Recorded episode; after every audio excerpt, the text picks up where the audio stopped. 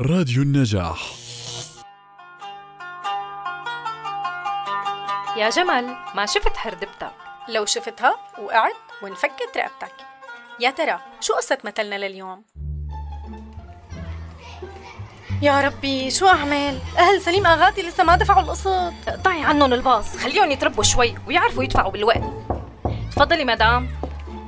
جاية أدفع جزء من قسط ابني. بس 200 دينار.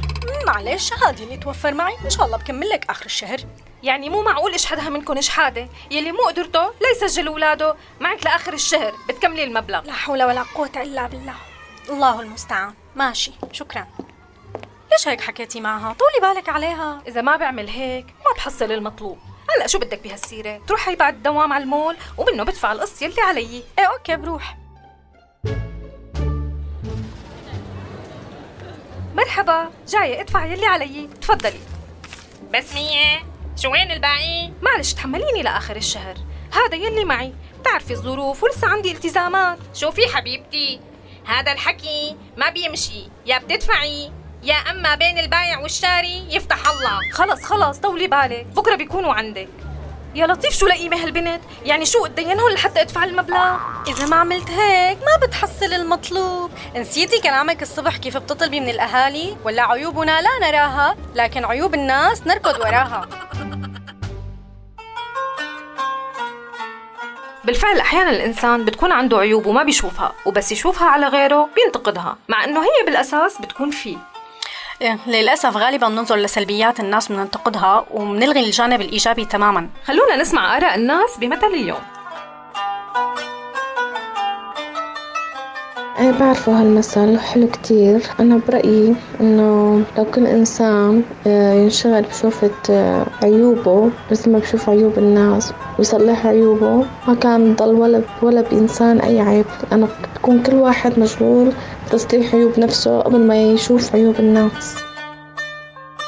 إيه سمعانة فيه. وهذا يعني دايما الواحد بيكتفي إنه يبحث عن عيوب الآخرين وبينسى نفسه. دايما بينظر لحاله إنه هو إنسان مظلوم. ودايما ما أي شخص ما بيتعمق شو بداخله ما بيشوف إنه آه، هو كشخص إنه مليء بالعيوب. بيطلع على عيوب الآخرين وبيعلق عليها وبيضل يقول إنه هذا آه، شخص سيء آه، هذا عمل هيك هذا. فدايما النفس أمارة بالسوء. فلازم نحن دايما نحاسب أنفسنا قبل ما نحاسب غيرنا ولازم دايما نبحث عن أعذار للآخرين.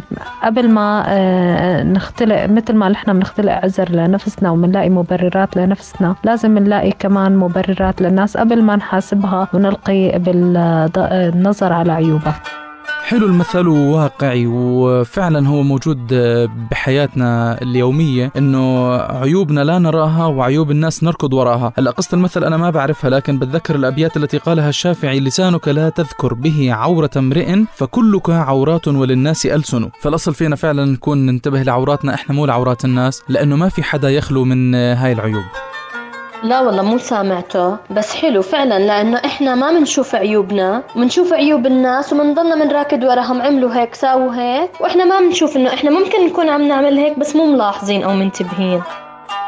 أكيد سمعت بهذا المثل. ذكرني بحكي الشاعر لا تنهى عن خلق وتأتي مثله. عار عليك إن فعلت عظيمه. للأسف صار بزماننا كتير في منهم هدول البشر. عم بيطلعوا على أغلاط غيرهم وبينسوا أغلاطهم مفكرين حالهم عم بيصلحوا الكون. لكن بال... للأسف إنه هم عم بيخربوا الكون أكتر من غيرهم.